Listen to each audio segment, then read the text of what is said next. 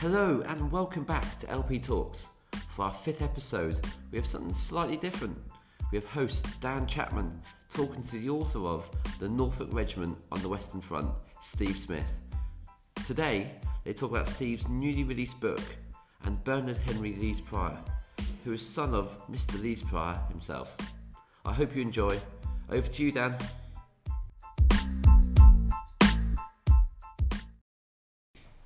Steve, welcome Morning. to LP Talks. Thank you very much for joining us. Um, we've got something a little bit different today.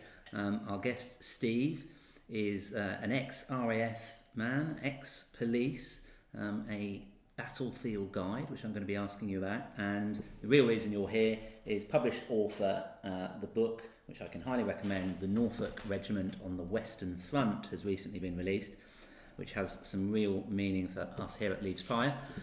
Steve, I hope that's an accurate summary of your life today. Yes, that's just about right. um, thank you very much. Could, could you just tell us a little bit about your um, military career first of all, and, and then we'll move on to your, your book?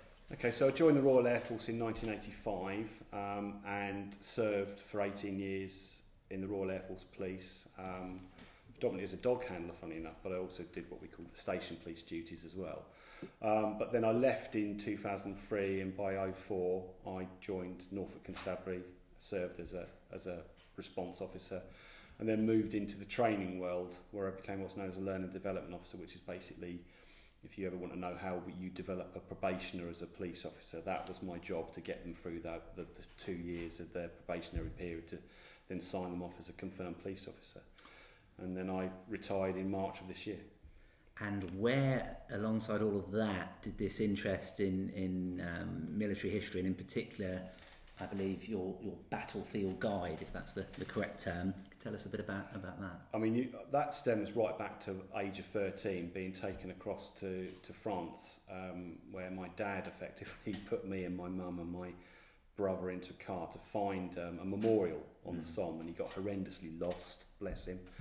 No sat nav in those days, as you can imagine. But eventually, we find the memorial, and um, it, it was just a name on a wall, and it was F. Smith. Well, that was my great grandfather. He served in the 7th and 8th Battalion Buffs, the, the East Kent Regiment, and was killed in March of 1918. And as a kid, 13 years old, it was like, well, is that it? And, and that kind of stemmed my interest.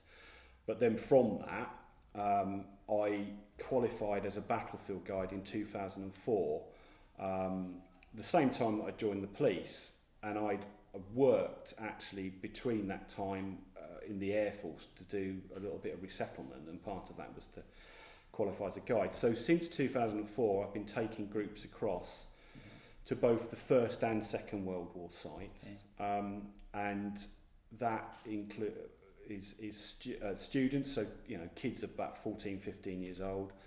I'm employed by a company called Adaptable Travel that, that are basically any school group that you, you know you, tour that you want to do, they will do, and they have an element to do with the, the battlefield side of things. But I also guide adult groups as well, so that that has been um, I've taken across just one person who was an author that wanted to look at sites on the on the, the Western Front predominantly, and groups up to sixty I've taken across for. And, and, I, and I believe particular families that might want to understand the history of, of their ancestors, Yeah. you, you, you will take them on, on tours. Yeah. So basically, that that the way that I look at that is that um, if somebody wants to see where a relative served, I will research that Yeah. and then take them across, and I can literally get people down to standing in fields, saying this was a trench, this was a position, Yeah. um, and that's my job to show them um, where where they served. And it, it's what I think I said to you earlier, wasn't it? It's what an old gentleman once said to me about putting the meat on the bones Yeah. of a story. And um, what you've done in your book, I think very cleverly, using modern technology, um, there's an app called What Three Words, which basically divides the entire world up into Sure. into square meters, Yeah. I believe. Yeah. And, and and you use that so people can actually pinpoint Yeah. To the meter almost uh, the, the locations, which is, is Yeah. fascinating. So, turning to your book, which which um, has just been released, the Norfolk Regiment on, on the Western Front, just tell us what what inspired you to write the book. What does the book cover? Um, what, what, Yeah. What's it all about? So I got here in '98 in the Air Force, served at RAF Coltishall, and um, you, you you form that bond and link, don't you, with a county that you live in. But as I was guiding, um, you, would go to cemeteries, and of course you just connect with with the different regiments. So Norfolk Regiment would pop up all the time, and of course, as I moved on, I'm I started to show people where they served. Um, and it got to a point about four years ago that I thought to myself, well, I can, I think what I'm going to do is actually write a book about it. They've got a history, so there is a, an, an original history written, um, which is available. But the thing that I always thought about that history is that there were certain things that were missing in it. Yeah. Um, and the, the reason for that being generally is because they were using just the war diaries, and the, because of that, you, you, you, you can get a, just limited information. So I felt that what I was going to do is write a new new history, Yeah. and based on that, it's based on the fact that I visited every site that they've served on, um, had access to records in the Royal Norfolk Regiment Museum, and also the people of Norfolk were excellent Yeah. because of the amount of people that when I, funny enough, just by social media saying I'm writing this book, can anybody help? They were brilliant and they just sent me so many accounts. Um, and then obviously things like finding Leathes Prior's memoirs within the 9th Battalion War Diary. That's like gold dust, finding Yeah. something like that. Yeah, so that it was just to, to put it all together into a book that would not just tell you about where they served and what happened to them, but things like what three words. If you want to go to a site, Yeah. then use this app to get you to that place, and then you can stand in the site yourself, knowing perhaps that's where your relative served. Yeah. Um, yeah. You mentioned uh, Leathes Prior there, so I'll, I'll ask you about that because, Yeah. of course, the the real reason we've um, invited you along and you, you've kindly uh, come to talk to us is because um, Bernard Henry Leathes Prior um, is a key part of your book. Very much so. um, a really key part of your book, and, and, and for us that's absolutely fascinating. He was the son of the founder of the firm, Leathes Prior.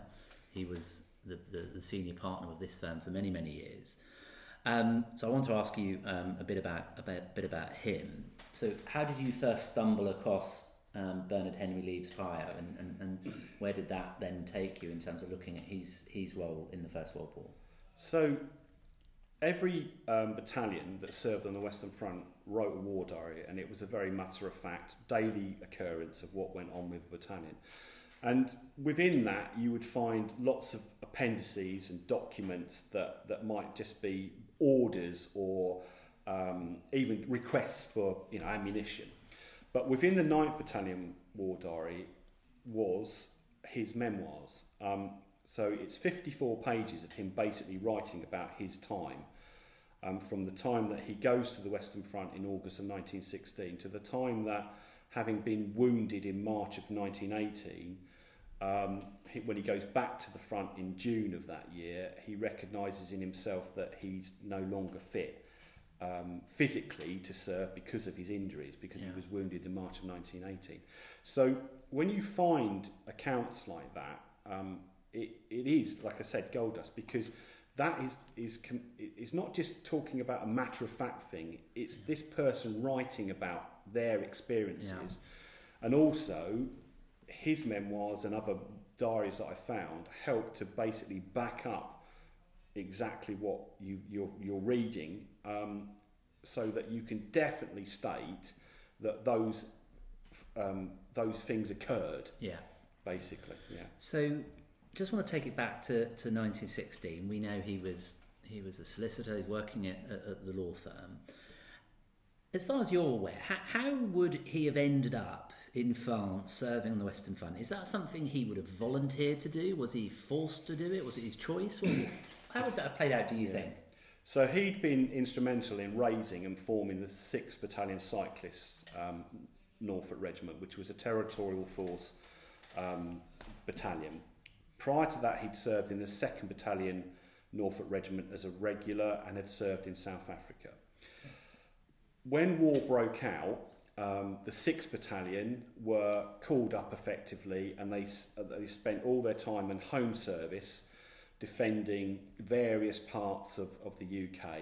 Yeah. But then all of his men was sent to the front um, in June of 1916, but eventually they uh, were sent to the 1st and 8th Battalion Norfolk Regiment to make up for losses that they'd incurred on the Somme. Mm-hmm. He's left behind. Um, he wants to go to the front, so what he basically does is, is somebody does him a favour.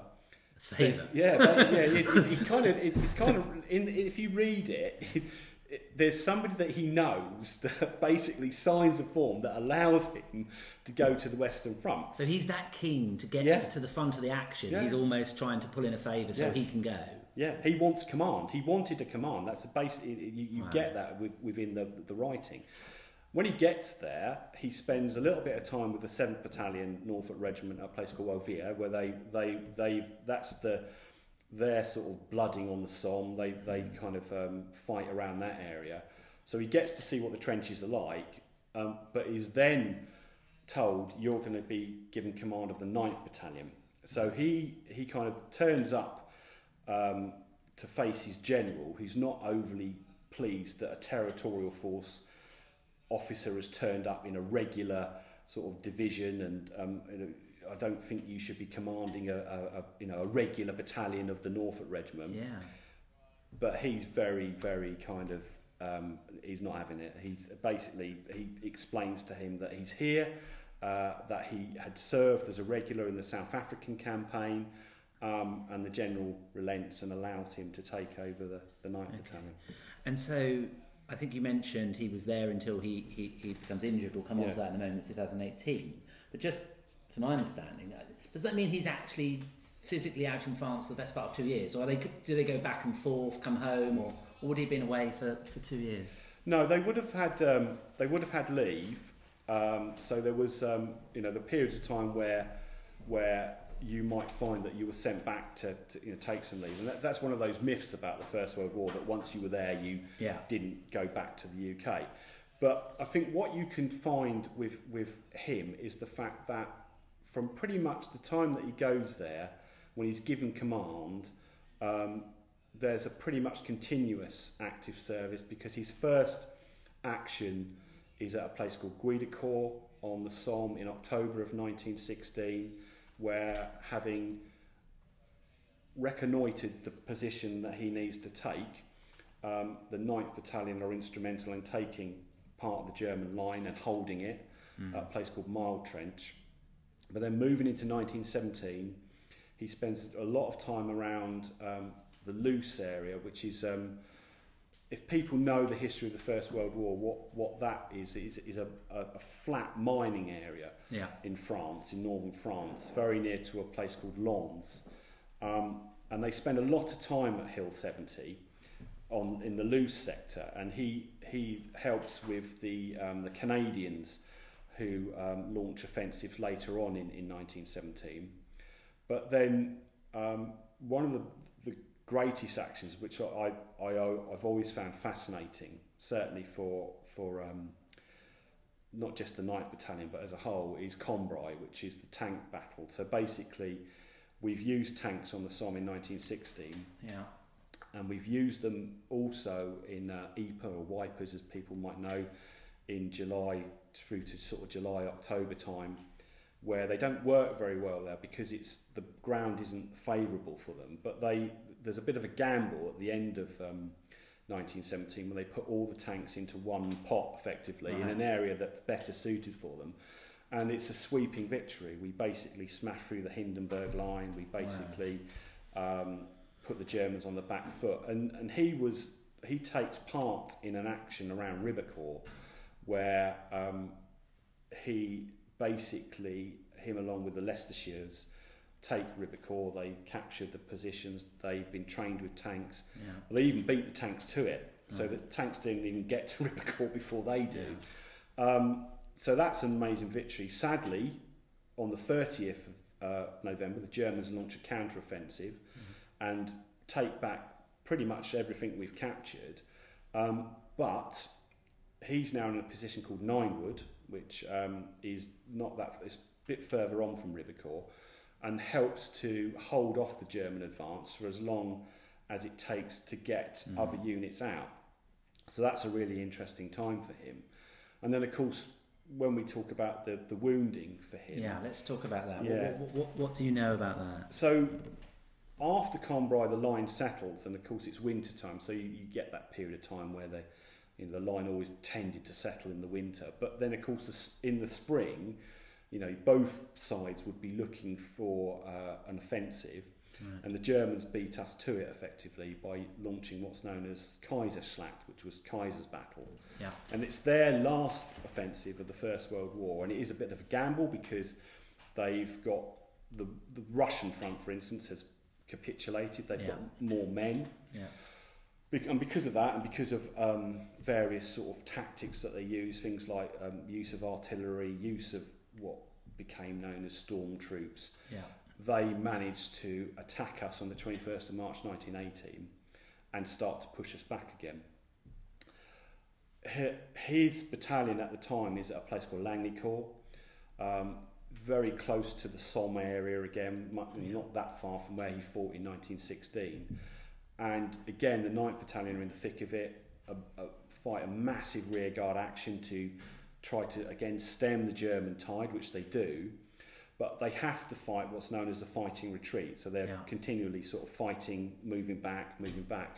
And within that action, he was shot.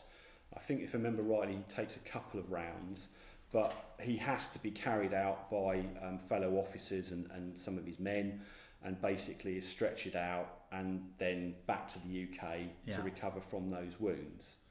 And so, I mean, he must have seen some some awful things. Do you have any any um, idea of, of sort of amount of colleagues that, that he lost during during his time in the war? Yeah, he mentions it in the memoirs. Um, the in that action, for instance, if, if I remember rightly, about four officers come out of that.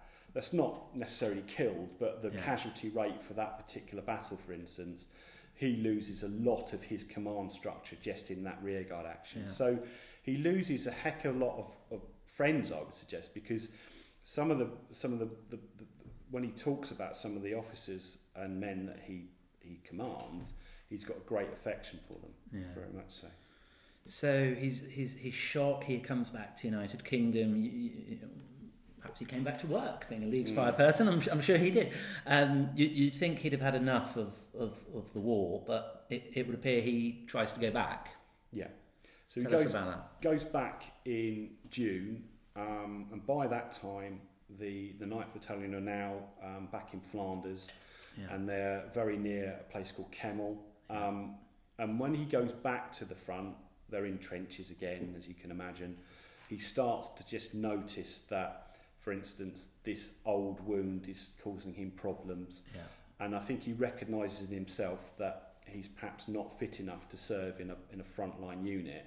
And so a medical board basically agrees with him and they say, right, I think that's basically your, the end of your time.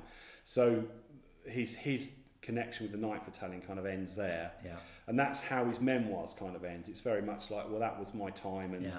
You know, that Yeah, and, and, and we know from, from our records that he, he- he's then certainly full time solicitor and partner here. He's also um, clerk to the trustees of, Mm. of, of, of the great hospital. Um, and it would appear he sort of just astonishingly just sort of slips back into to, to, to business life, Mm. um, which is you know is, is truly remarkable. Um, well, Steve, thank you so much for, for, for coming in and, and talking to us about this. We're going to learn a lot more, um, I think, with your help, with your book, and Mm. you've been kind enough to send us lots of photos and, and, and information, which is it's brilliant. It's lovely for us to learn a little bit more about our history. Um, so thank you very much. It's a pleasure. Thank you. Thank you. Thank you very much.